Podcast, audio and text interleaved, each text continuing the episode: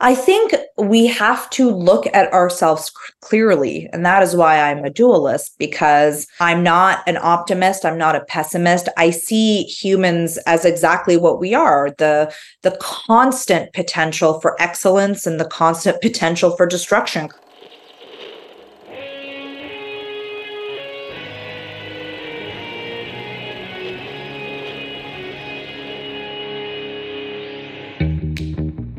Welcome to Back to the Future podcast. My name is Victor Sadia, and I talk with brilliant minds and hearts of people who want to uproot and transform the current health and wellness paradigm.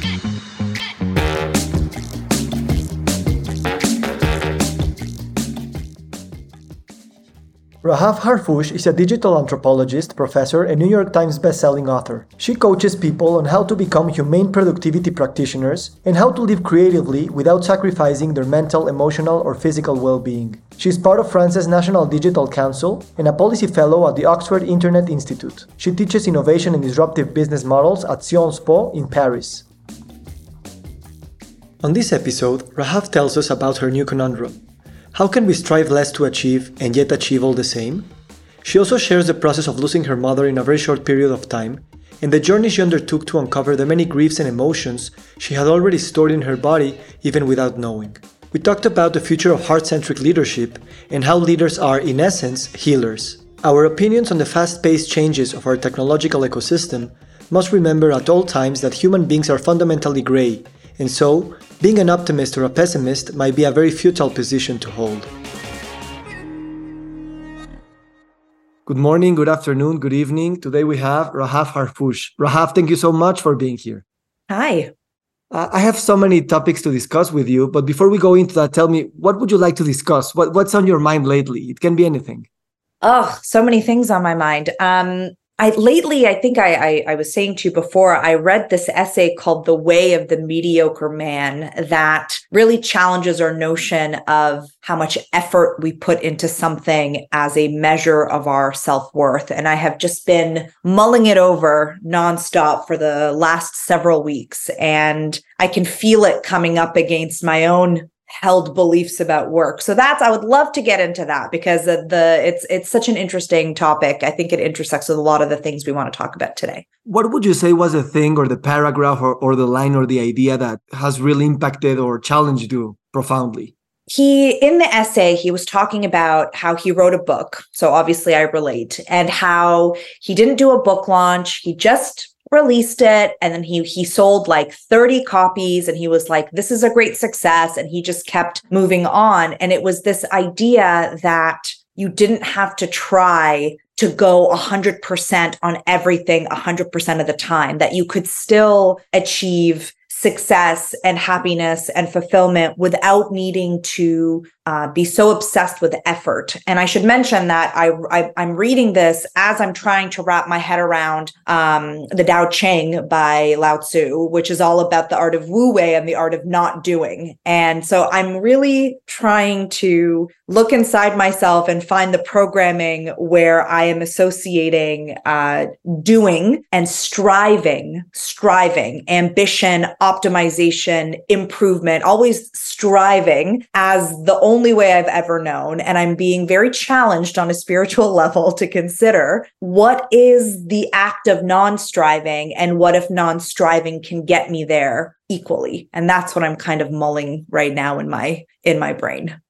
Yeah, and I think that uh, writing a book is, is, is one of those activities where you have all those forces uh, working at the same time. Last week I was in a four day writing retreat. I'm also writing a book, and it was my first time I went to the woods by myself. Uh, no, no human contact whatsoever. And I told to myself, listen, uh, forget about the product, just focus on the process and I would say only not only not only enjoy it, but release all the expectations you have. That's the gift that the book will bring to you. How can you relate in this sense that you've written five books, you've run through many processes on writing books, and at the same time you can't get your head around of controlling the process? I think it's, uh, I, I don't know. I think it's really interesting. I think it's about shifting your idea to expand the book that the book isn't just one thing. I think when you talk about to people writing a book, they're like, I'm going to write the book. And then as though the process is finished. And what really struck me with the essay was that he was saying that for him, the book was a part of an ongoing conversation. It was a part of an ecosystem of ideas. So he didn't have to worry about this book being the end all be all of his work because it was going to just be a path on the road, you know, a, a step on the road. Um, and for him, he was bringing, he was gaining a lot of joy from just being on that path. So it's very much about, I think, what philosophers over many generations have said that we are not actually owed the fruits of our labor. We are just owed the labor. All we can really invest in is the process. And um, in a in one of her TED talks, Elizabeth Gilbert had a really fascinating perspective on the similarities between massive success and massive failures. And she said, and I'll never forget this, this was also one of those things that really like opened my brain, was she said that your brain can't tell the difference between a massive success and a massive failure. It can only measure the distance that you've moved from where you're used to. So the only thing you can really do if you get thrown in either direction is to get back to center as fast as possible. And that means just get back to writing, come back home, come back to the work, come back to the process, and don't worry about whether or not it's going to be really successful or really uh, or or a big or a big flop. And she's had both. And so that sort of piqued my curiosity, and I started following other people and reading about other people who uh, are quite prolific. And I landed on Isaac Asimov, the science fiction author, and he says that he doesn't even once he releases a book, he like doesn't think about it again, and he just goes on to the next. And somebody came up to him one time, and he said to him something like, "I thought your last book really sucked," and he goes, "My last book." I don't even remember what that is. I've already written two more, you know? So there's something in there about, I think, like removing expectations, releasing control, but there's also something very wu wei, art of not doing, art of not control, you know, where it's like the Buddhists call it, what's it, chopping wood, carry water, right? Where you, you don't need to worry about the outcome, but that is very much in opposition to everything we have been taught in our culture about what you need to do to succeed. So it's a very deep deprogramming and I'm struggling. I'm struggling with it. I haven't quite wrapped my head around it.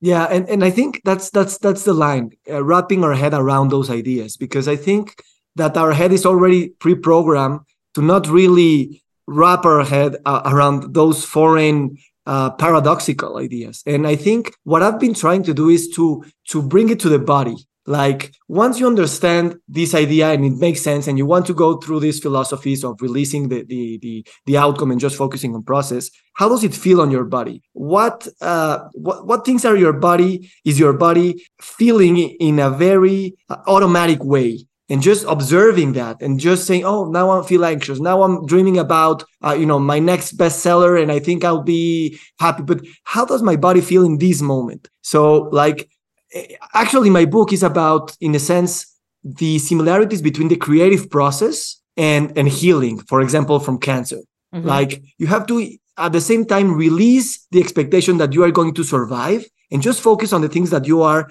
in the present tense feeling doing and and, and healing mm. and how the the the you can you can heal but you can still die in a sense and you, or you can extend your life but don't don't really heal you know in, in in all the aspects of healing not only the physical. So we can go into that topic because you had very difficult uh, two three past uh, the, the past years. Mm. i would love to understand what happened and how your, your own process with healing uh, began and, and work through it. And probably we can even intertwine these experiences through the through the paradox that we're experiencing now yeah, I mean, it's a very long story, but to put it simply, um, I lost my mother very uh, unexpectedly in late 2020. Uh, it was very much unant- uh, unanticipated, uh, unexpected. She was in really great health. It wasn't uh, COVID related. It was it was something else. It was a, a brain tumor, and um, it happened at such a speed. the The time between her um, diagnosis and her passing was like 10 10 days. It was it was very quick. You like my reality was barely readjusting to this blow and it was already again another change. And then I had a, a series of very sort of unfortunate events, you know, very stressful getting home,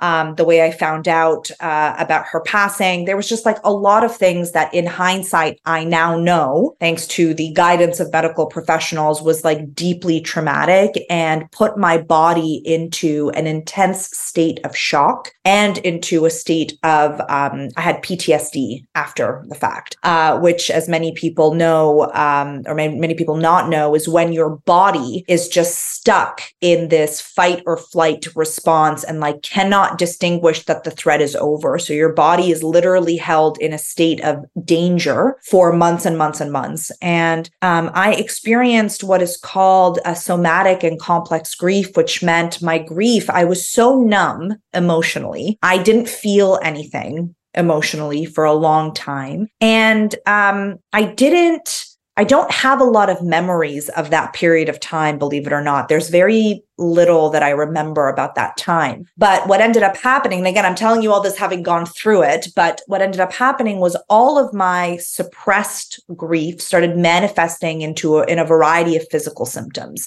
um, migraines, back pain, uh, joint aching. And the worst symptom was I had nonstop nausea for like eight months every single day, I just literally felt like I was constantly on the verge of throwing up, um, which is awful. And so I couldn't eat, I couldn't work out, everything hurt. And because what had happened to my mom was so unexpected and she was in such good health, I also developed, in addition to all of this, uh, severe health anxiety, where I was convinced that everything, every single symptom that I developed, I was sure it was going to be something horrible and I was going to die. So not only was I dealing with the stress of the death and the grief, I was dealing with this nonstop anxiety that was also uh, putting my system into this like insane flight or uh, fight or flight or freeze process. And I ended up, luckily, I live in a country, I live in France, where I'm so beyond grateful. We have a healthcare system that is free and affordable. I ended up maybe getting like thousands, that's an exaggeration, but a lot of tests, everything that you could think of, like my blood drawn multiple times, ultrasounds, an MRI, x rays. Like I would go to my doctor and I would be like, my hips hurting, I have bone cancer. I have a stomach ache. I have um, ovarian cancer. And then it was kidney cancer. Then it was liver cancer. Then it was, I have migraine. So I for sure have a brain tumor. And every time I genuinely in my heart, like believed it, which as you can imagine is not a great state of mind to keep for months and months on end. And every time the test would come back, um, like I was fine. And I remember thinking, I just wish they would find something because at least then I would know. And it took me a very long time to understand that it was somatic, that it was psychological and it was grief. Uh, and once I realized there was nothing wrong, my doctor said to me, You need to go start doing somatic body therapy. So I started doing um, EMDR, uh, eye movement resensitization, EMD eye movement desensitization EMDR. Rapid, yeah. Thank you. You'll you'll you'll know. I mean, so, sorry for the people listening, but like uh, we'll figure it out. Uh, but basically, that is a type of therapy that talks to your body and just gets you to remove stress from your body. And what really surprised me about that experience was not only how well that worked, but how the grief was a gateway to all sorts of other pain that was stored in my body from a variety of ages that I never even remembered. And so I went on this journey and I started really doing, um, I started doing EMDR regularly. I started doing, which we should talk about, internal family systems, which is such a good modality. And eventually um, I started exploring uh, psychotherapy, psilocybin assisted psychotherapy, so psychedelic treatments uh, in Amsterdam under the guidance of a psychiatrist and a psychologist. Um, and that was really it was like these three things that i did you know sort of the the the talk therapy for my mind to understand it the emdr for my body to speak to my body and then the psilocybin was speaking to my soul. And the psilocybin ended up being probably one of the most healing transformative magical beautiful experiences of my life where i was able to tap into my body and release a grief that had been trapped because there were no words to describe it. So it was literally trapped in my body. And I had this beautiful trip where I felt my mother's energy very closely. I essentially think about it as it was the opportunity to say goodbye that I always wish I had had with her. And woke up, you know, came down from that trip. It was so beautiful, was crying in the best possible way, felt cleansed. And then uh, woke up the next morning and for the first time in about eight months was not nauseous. And the nausea did come back like once or twice a little bit, but I that was the turning point. And then I started healing and getting better and better and better. Um, so the mind body connection is something that I am so deeply passionate about. And I want other people to know about it because I didn't know so much about this. And if I had known, I would have been able to ease my healing, it would have been so much easier if I had just understood a little bit better the mind body link. So I hope anybody listening to this can just um, get some inspiration that could help them in their own healing journey. Yeah. In a sense, I can relate that, you know, I, am not sure about this, but I, I assume that before this experience, you know, you're a highly intellectual, mental, rational being who just researches the shit out of everything and just figures it out. Yeah. And and I, I've been I've been the same and certain experiences that bring you back to the body and know that there are things in the body that we cannot tap with just our own linear understanding of how the machine works when you are humble enough because it's a matter of uh, humility and also courageous enough or desperate enough to just try everything and that doesn't work then I'll, okay i'll go to the somatic thing or whatever uh, and you allow that the experience to happen, then you you start living as as more embodied. So how the, what, has that does that experience change the way you live? You you interact, you work, you even write books, knowing that there's a body there registering or or even just somatizing all the things that have been passing even before you were born, mm. and all the trauma that uh, your mind can, can't re- really recall.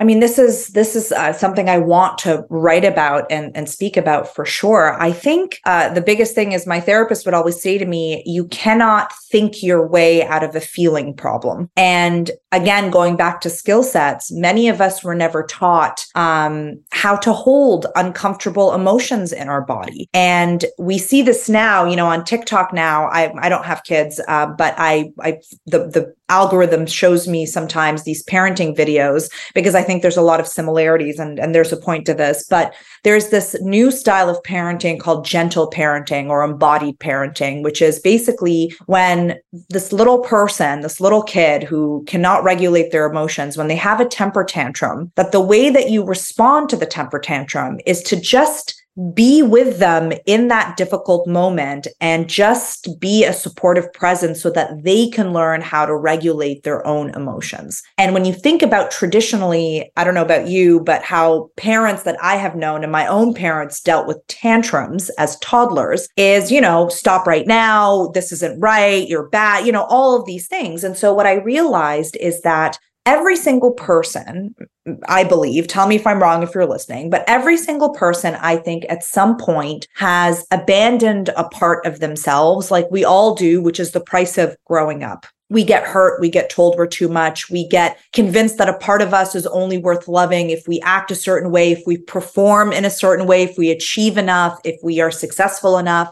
And nobody ever tells us that it is our job to go back and find that little piece of ourselves and reintegrate it. So, what I have learned is that when I'm dealing with things in my body, it's not actually just my body. What I'm dealing with is the younger version of myself who was never taught how to self regulate. And so, in a way, I am reparenting myself where when I am feeling a difficult emotion, when you said earlier, you ask yourself, where am I feeling this in, in my body? I would add another question question which i always ask myself how old does this feeling feel who how old is the is the me that is feeling this because you will be so surprised sometimes i will feel something and i'll sit with it and i'll be like oh this is like a me at 15 years old or this is me at 6 or this is me at 12 and you realize that there are parts of you that are so young and vulnerable and there are parts of you that don't know that you're an adult now so they're still feeling the way that they did when they were a kid and so you as the adult me as the adult i've learned to be so much more compassionate to myself. Where if I'm feeling a difficult emotion, even just the act of putting your hand on your heart, which simulates the feeling of being hugged and just saying, It's okay, I've got you. We've We've got this. I'm here. It's okay. It sounds so silly sometimes, but it's so powerful. And that's what ends up healing because the inner child isn't afraid of the emotions. The inner child is afraid that no one is going to be there with them as they experience the emotions. So as I go through life, I have been trying to be very compassionate to myself. And by extension, I've started to see everybody through the lens of this inner child. So when I see somebody acting out or acting mean or acting angry, it's like I can almost see all the layers peeling away. And I say, ah, this is, this is an inner child that needs affection, attention, validation. This is somebody who's hurt. This is somebody who, you know, because if you go back again to books, if you go back to the sacred agreements, the four sacred agreements, you know, when he says that, you know, the way that you talk to your to others is a direct reflection of the way you talk to yourself. And so I've heard from my own friends over this past transformation that I have just become a lot gentler just because I'm trying to be gentler with myself. So I'm really trying to meet people if they're having a difficult emotion. And because I am no longer afraid of difficult emotions in my body, I am no longer uncomfortable if you, as my friend, are having a difficult emotion, which means I can create space for you to have that difficult emotion. And I didn't know how to do that before. That's why the, the, the intellectual rational part of you is so useful here because you're so eloquent. It's easier to understand this way because m- much of this theory sometimes comes from other ways of communicating rather than just linear language as you just described it. And and, and for many people it's easier to understand it that way uh, because you're also being vulnerable at the same time and saying I'm, I'm still a child. And, yeah. and that's that's something that we we we don't say enough. And i think that's also the basis of planetary healing you know? I'm working on on how to social environmental and all these systemic thinking ways of approaching the life that we've built for ourselves. But it's still when you say systemic thinking it, it, it feels that you have to go to the uh, un or you have to go to a big corporation or, or or start a big ngo but i think it's more about just talking to to others the, the way you want to keep talking to yourself in, in this sense. And reparenting the world we want to see through this act of continued healing because healing in that sense in that sense is, a, is an act of creation. Just healing will create a, a new paradigm. It's not that we have to change well we will change institutions and many things but at the same time or or, or even before that it's just healing at this at this uh, primordial level yeah, well, I mean, if if everything is a reflection of our inner world, how can we love the world if we don't love ourselves? How can we create conditions for prosperity and for regeneration and for um, restoration when we treat ourselves so horribly? I look at the burnout crisis and the and the environmental crisis as being mirrors of each other. Because how can we protect the planet and save its resources when we treat our own resources with such disrespect? We deplete our creativity, our bodies, our mental energy. We're so hard on ourselves ourselves we pollute our minds and then i look and i say well of course we treat the we treat the world this way because we don't treat our bodies in the way that we should be and i remember reading and i'm going to quote a lot of books i'll give you a book list but uh, there's a really interesting book uh, by a guy named nicholas uh, Janni and it's called leader as healer which was a really incredible read and i remember him saying that if you have a heal a healed leader a conscious leader a heart-centric leader just could not treat people this way, could not treat organizations this way, could not treat the environment this way. Because as I am healing, the natural extension of my own healing is grace for myself and grace to others, right? Or the idea of the Buddhist prayer, you know, may, may you be healthy, may you be safe, may you be loved. And it's like you want to extend that outwards. And then you look and you're just like, are we really fighting over minimum wage? Are we really arguing about whether or not to pollute the oceans? Are we really talking about whether or not we should deforest the Amazon? Are we really not paying attention to the bees and the birds and the planet and the trees and the bugs and the animals. Like, how can we not when you see all the love that's out there? So I really have started believing that we have to start by healing each other. And the fascinating thing is, as humans, humans are incredibly interconnected on so many different levels. And one of the, the interesting skills I've picked up from all of this is learning about co regulation and how my nervous system can calm your nervous system. So, in fact, when you heal yourself and when you're able to be calm and when you're able to extend that grace and that affection and that trust to another person, just by my body and my voice, I can calm you. And so imagine if we were all just sort of throwing this blanket of calm around each other and saying just a little bit more patience, just a little bit more kindness, just a little bit more understanding, just a little bit more, you know, healing, little bit by little bit. But remember, we're doing all of this against a technological backdrop where there are algorithms that are deliberately invested in activating adrenaline and cortisol in our bodies. And so that's also a really big sort of clash.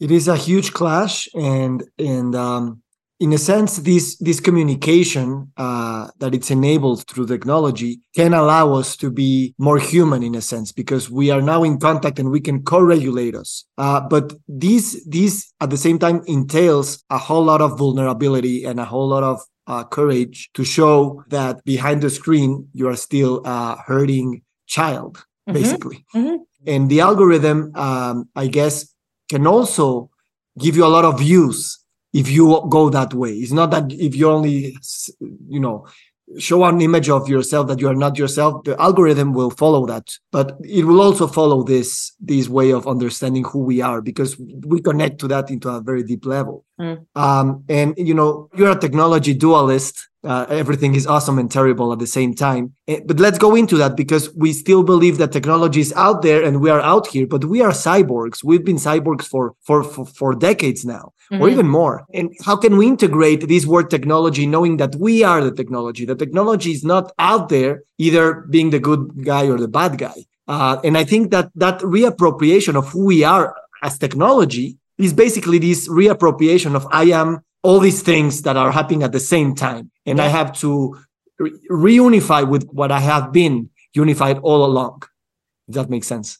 Yeah. I think we have to look at ourselves clearly. And that is why I'm a dualist, because um, I'm not an optimist. I'm not a pessimist. I see humans as exactly what we are the, the constant potential for excellence and the constant potential for destruction, creation, destruction, greed, ego, love, hate. Like we are all of those things. And yet we, I see people who are building these technological infrastructures who keep pretending that they're building it for this idealized version of ourselves. It's like every time somebody is shocked when a technology gets misappropriated, it's like, why are you shocked? Human beings are fundamentally gray and we make choices every day. And some choices are good choices and some choices are bad choices. Every person has the capacity to act in kindness and to act out of hate and to be cruel. Like we all have that in us. And so what people don't understand is that our technology has to reflect our flaws and has to reflect the darkness in us because that darkness is just a part of who we are. And I think it would make a lot more sense and we would be much better positioned to manage it if we walked in with our eyes wide open instead of just saying, well, let's just hope for the best. Let's just hope the best people use this technology in the best way instead of saying, no, we are, you know, two things can be true. Going back to therapy, two things can be true, you know, so you can have good people and bad people at the same time. You can have a good person do a bad thing, a bad person do a good thing. And I find that people have a hard time holding this complexity because we want simple answers. We want to know is meta good? Is meta bad? Is AI good? Is AI bad? And it's like, it's both and it's everything. And we need to rise up to the occasion and actually start dealing with this complexity and saying, okay, well, how are we going to how are we going to try to protect ourselves? How are we going to minimize this damage? How are we going to anticipate unintended harm. We don't know what the harm is going to be, but we know there's going to be harm and we know we're not going to have meant it. So, what can we do to create safety protocols so that when the unanticipated harm happens, we're not like, oh, wow, oops, you know we we're, we've polarized entire communities. We've devastated young people's mental health. We've uh, undermined democracy. We've enabled the spread of conspiracy theories. It's like none of this should have been a surprise to you if you've ever met a human being in your life. Like this is who we are the good and the bad and the ugly all mixed together. And our technology is a reflection of that. Yeah. Yeah, thank you. Two ideas there: the complexity that we cannot hold in the same uh, space, um, and, and going back to the body. You know, some people call this intuition. Like intuition, it's e- I think for intuition, this this part of you that you can really can't really explain how it how it works. I think it's more prone to understand this complexity and contradictory things that are happening between us at the same time. And we usually don't really tap into that because we are just so focused on the mind. Uh, and at the same time, because that's something that we can can't really put into words because our own language is still uh, dualistic and, and, black and white. I think that's that's part of the next paradigm in, in, in the sense of understanding that we are contradictory, but not feeling the despair that our own system has created when we feel contradictory. And I think that technology in this sense can also, I don't know how exactly, but show us that we are networks. And you know you can mimic this on the blockchain we can mimic this on, on networks on, on, on, on large language models on whatever is being constructed now that there's there's there's no duality. There's just forces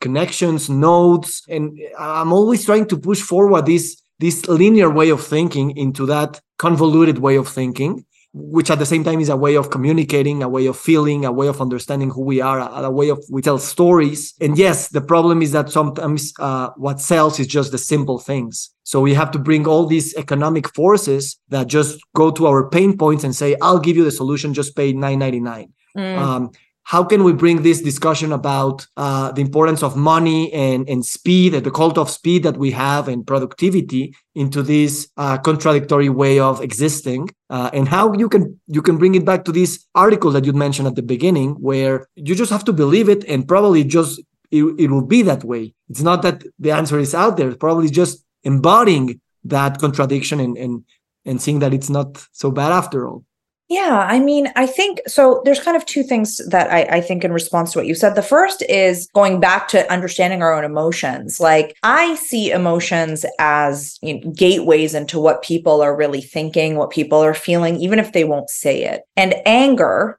more often than not is a shield for pain and a shield for hurt. And one of the things I have noticed is that if you actually listen, and I spent a lot of time in uh, conspiracy theory communities, in misinformation, disinformation communities, and the one thing I walked away from, I, I walked away with is the fundamental understanding that what everybody wants is the same. People want to feel safe, they want to be loved, they want their kids to have opportunities, they want to live a, a, a good life, regardless of what their beliefs are. This is what they sort of feel. And so when you start looking and you start peeling apart the narratives of what they're saying, whether it's QAnon, whether it's government conspiracy theories, whatever it is, you start to see that these are people, many of them who feel lost and disconnected and economically left behind. There's a lot of changes that are happening. It's very overwhelming. And so I think people get so caught up in the detail that they ignore um, what the stories are telling us.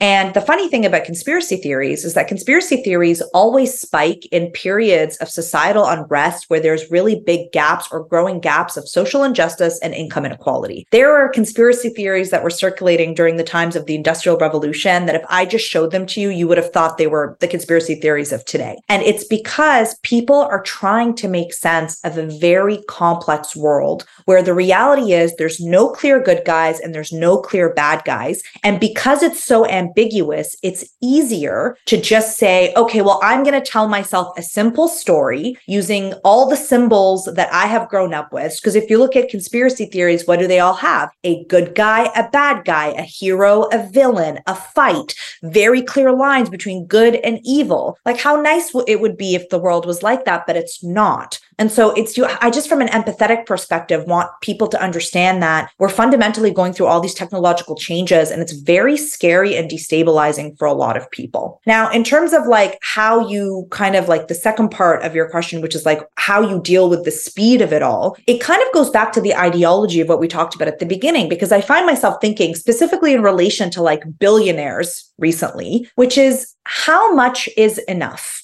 So, yes, we're striving and I'm striving towards a goal, but what is that goal exactly? Like, how much money is enough money? Because I personally don't believe that it is ethical for billionaires to exist. I don't think there is a single reason for one human being to have a billion dollars, let alone to have you know, multiple hundreds of billions of dollars. It is just with the level of poverty we have in the world today, this type of capital inequality is just absurd to me. And I often find myself genuinely asking without judgment, how much is enough? So you you need a 550 million dollar yacht, you need 27 houses you don't live in like at some point it's like we've lost the plot of what the point is and how we're trying to live our lives, which I think is just like something. So I'm always asking myself how much is enough? How much do I need to have that I feel safe but like within, you know, sort of reason? And that I think is the bigger question because it's like we are being we are being sort of brainwashed or conditioned in a way to idolize billionaires where people are idolizing these people as heroes and they think they're closer to being a billionaire. Maybe one day I'll be a billionaire not realizing that most of us are closer to homelessness than we are to being a billionaire. And I was recently watching that new um, the new movie about Michael Jordan, the Michael Jordan deal. You know, I don't know if you saw it. I'm not going to give it. Well, there's yeah. no spoilers to give away. But what I thought was so interesting about that movie is that Michael Jordan himself wasn't even in the movie. The movie was a love letter to a corporate deal. We have entered the stage of cinematic storytelling where we are romanticizing companies. And then once I thought about that, I was like, there's that Blackberry movie. There is the movie about beanie babies. There's the Michael Jordan movie. Like, we're at the part of cultural storytelling where the hero isn't Michael Jordan. The hero is the business deal that made everybody rich. So what does that say to you when if you, you know, if, I don't know if you ever did cinematic or film studies, but I when, when I took film studies in university, I always learned that the cinemas reflect the values of the time, right? What does it say about us that like this is the the thing that is reflected of this time. We are now idolizing and romanticizing a corporate contractual negotiation. I just thought that was so interesting. Wow. I'll be the optimistic one this time. Uh, at the same time it can be a good thing uh, uh, you know because businesses will drive the future of our world. That's that the, there's no there's no doubt about that. You know the, the way we work is the way we are. Um, and at the same time I, we we are now seeing a movement to small incipient humble even contradictory where the new business models of, of how to take care of the society of the planet of these principles that we want to to bring forward um, idolizing companies in that respect can also be very uh, powerful because in a sense companies are these entities that they are connecting so many variables narratives incentives mm-hmm. policies and and it can bring us to what we're seeing now and also it can bring us to what we can see in the future so so yeah the analysis itself is so so powerful and i think um thank you for bringing it uh, here I don't think it's necessarily a bad thing. I just thought it was so interesting because if you look at the movies that came up like 10 years ago, 15 years ago, we were idolizing people, right? It was the biography. It was like Abe Lincoln and like Churchill and it was people. But now it's just so fascinating. Now we're in the era where we're romanticizing or we're mythologizing stories of companies. And I think that tracks because CEOs are our mythological figures. They're our heroes. They're the people that we look up to. They're the leaders of society. You know, they're the ones that we are oriented to. Whereas before it might have been politicians and it might have been religious leaders in the past, but now we're really orienting towards CEOs, which brings us back full circle to the fact that then the people that we're idolizing, I hope they are taking the time to take care of their mental health because I'm seeing a lot of CEOs that are just like completely unhinged these days. And that is, you know, a need for I don't know. I don't know. A need to be recentered, a need for having enough, a need for just like being okay. Like, I just don't know if I agree anymore with I don't know if I agree anymore that the rules of the way we've been playing this game can still be played. There are optimistic things. I'm seeing uh, books, uh, a really interesting book recently called Green Swans about regenerative capitalism. That makes me very optimistic. What if we change the rules of capitalism so that it's not just about sustainability, it's about improving, leaving whatever you use better than when you found it? We're seeing things like, you know, for more equality. So I'm hoping that these changes will happen. But I also know that a lot of these changes will only happen once old systems have been pushed to the brink. And that is sort of true historically, where that is the way our species learns. We have to hit a pain point that is so painful that we're forced to do things a bit differently. And we are literally witnessing hit, we're pushing planetary systems, people systems, we're pushing everything to the brink. And do I think we can survive? Yeah, sure, I think we can survive, but do I think it's going to have a huge cost for a lot of people less fortunate than us? Yeah, I do too, and that really sucks.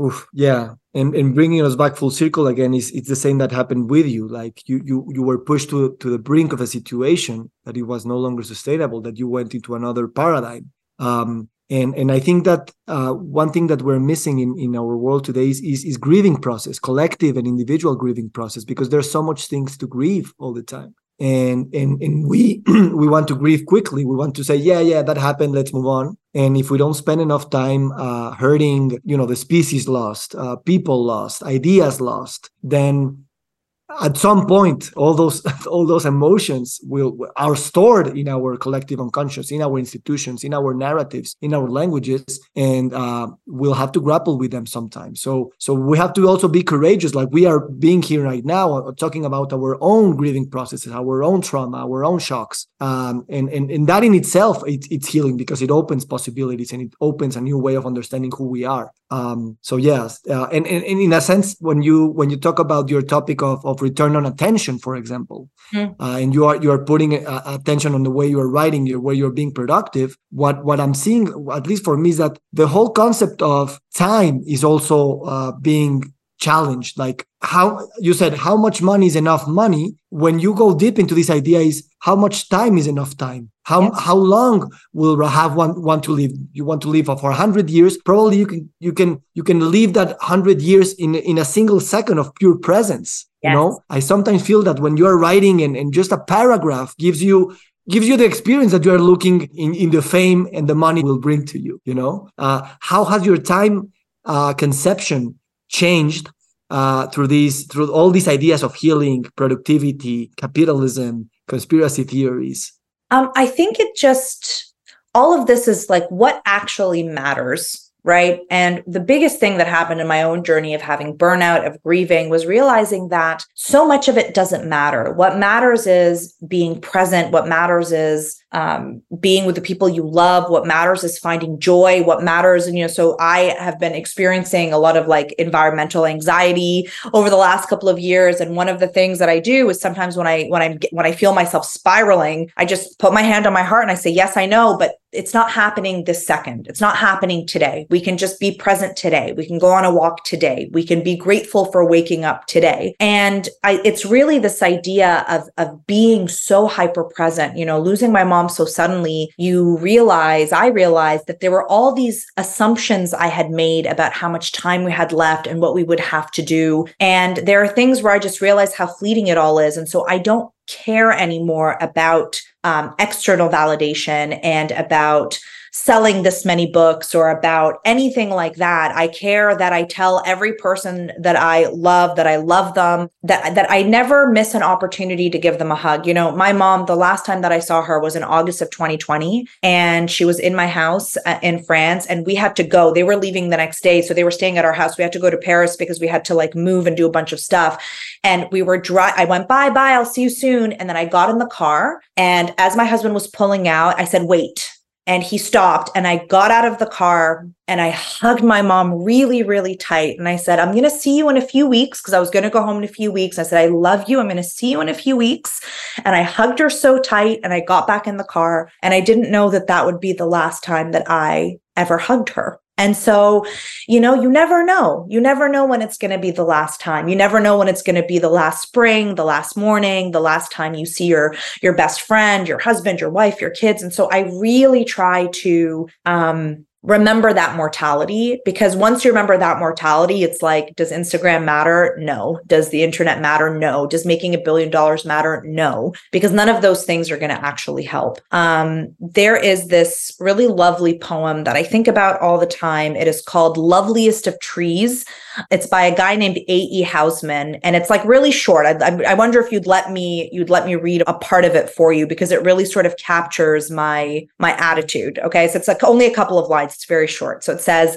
"Loveliest of trees, the cherry now is hung with bloom along the bough and stands about the woodland ride, wearing white for Easter tide." Now, of my three score years and 10, 20 will not come again. And if you take from 70 springs a score, it only leaves me 50 more. And since to look at things in bloom, 50 springs are little room. So about the woodlands I will go to see the cherry hung with snow. And every spring I think about this poem because I think, how many springs will we see? How many springs do we have left? How many winters do we have left? And so it's really being super present and that's when you feel the most alive you know and then it's it's sort of with that knowing that everything is so fleeting and there's a there is an impermanence in everything anyway so all you can do is just to be where you are. And that's kind of, it's just sort of grounded me in the things that matter. Like when I, if I'm lucky enough to make it to be 80, am I going to say, oh, I wish I had more followers on threads? Or am I going to say, oh, I'm so glad I spent every moment that I could with the people that I loved?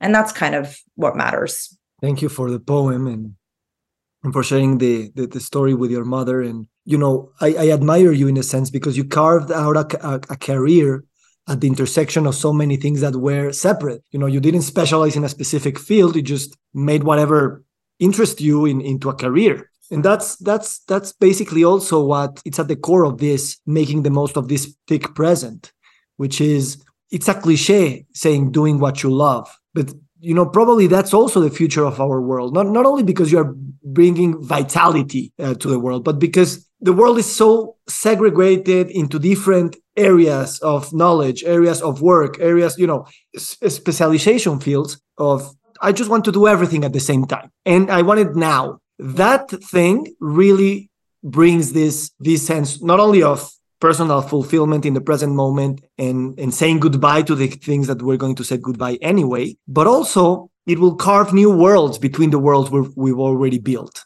Mm-hmm. and i and i see there uh, an explosion or a potential explosion of just human creativity, collective healing, uh, smiling, hugging that obviously will also be a part of our business life and our political life and everything. But uh yeah that, that vitality i think right there and then you know i don't know if a podcast like this was possible five years ago for for you and i. We're still struggling with our own identities in that sense. Mm-hmm. and now we just say yeah we, we just we just do it. And then we say if that worked or that didn't work. But we don't look back in, in reproach in anger in in just uh, uh, you know just just wishing things were different. Uh, for me the, the pandemic was a big gift because it gave me this permission of you know probably you can jump into that that that water. So so thank you rahaf for being so open about this and and also for bringing together these topics of productivity and creativity into such a personal way because at the end of the day that's the whole thing. You're not teaching how to be more successful out there but just be successful in your own eyes and then that will translate into many beautiful things. Well, that's so kind of you to say. I'm so glad. I hope it helps somebody listening to take some steps in their own on their own path. Yeah and you know last question probably is about you know you've been and you still are giving conferences and talks and workshops all around the world. We met through one of the festivals in mexico and um yeah i've been thinking a lot about the future of these conferences. How will these conferences look in 20 years and and bringing all these principles that we've talked about in this conversation into a three day experience where we are you are addressing all this human drama uh, and not only the learning or the intellectual thing or the networking or the show or whatever. How how would you do you see these these events evolving to bring together all these ideas and needs and, and wants and, and and just hopes? What i would love to see is i would love to see um, time scheduled in these types of events to think and just to process. I know that in the event that we went um, that we met out in Mexico, it was amazing, but it was almost too much. It was almost like great idea, great idea. And I just felt my brain being like, too many great ideas, too many great ideas. Like I just needed a minute to stop and think about all of this stuff that I had learned and then to integrate it into my own uh, sort of knowledge library, right? And so I would love to see, I know that the instinct that many people have is more, but actually, I think putting aside some time for people to actually think, that would be incredible. And what I would love to see more is community. One of the things that was really destroyed during the pandemic is our tertiary networks, right? Our tertiary contacts and our secondary contacts. And so I would love to see more opportunities for us to spend time together. Like I was so happy to be able to spend time just having a coffee with you. I mean, I wish we had more time, but things like that to have the time in the schedule that says, okay, we're going to sit outside, we're going to walk in the park and get a juice, we're going to, um, you know, just have dinner and to have these moments where people can be together. Because I think while digital is always such nice bridges to maintain, there is nothing that can compare with being with other people, especially when you hit it off and when you realize, oh, these are my people. These are people that I want in my community. And so I know that for myself, one of the things I'm taking into the fall and into the next year is a deliberate intention to rebuild community. I want to go on retreats and meet up with people and go to events. I want to rebuild that community because it was really eroded for me over the past three years. And I miss it. I miss being around people. So I think we should just um, remember that it's not just about the best ideas and it's not just about insights. It's really about meeting like minded people because that's the foundation of everything. And so I would love to see a more, I guess, human centric approach instead of a content centric approach to some of these events. I think that would actually elevate everyone's experience because there's no shortage of good ideas, but there is a shortage of time. And I think if you're going to get people all in one place together, how lovely would it be to make some of those connections? Yes.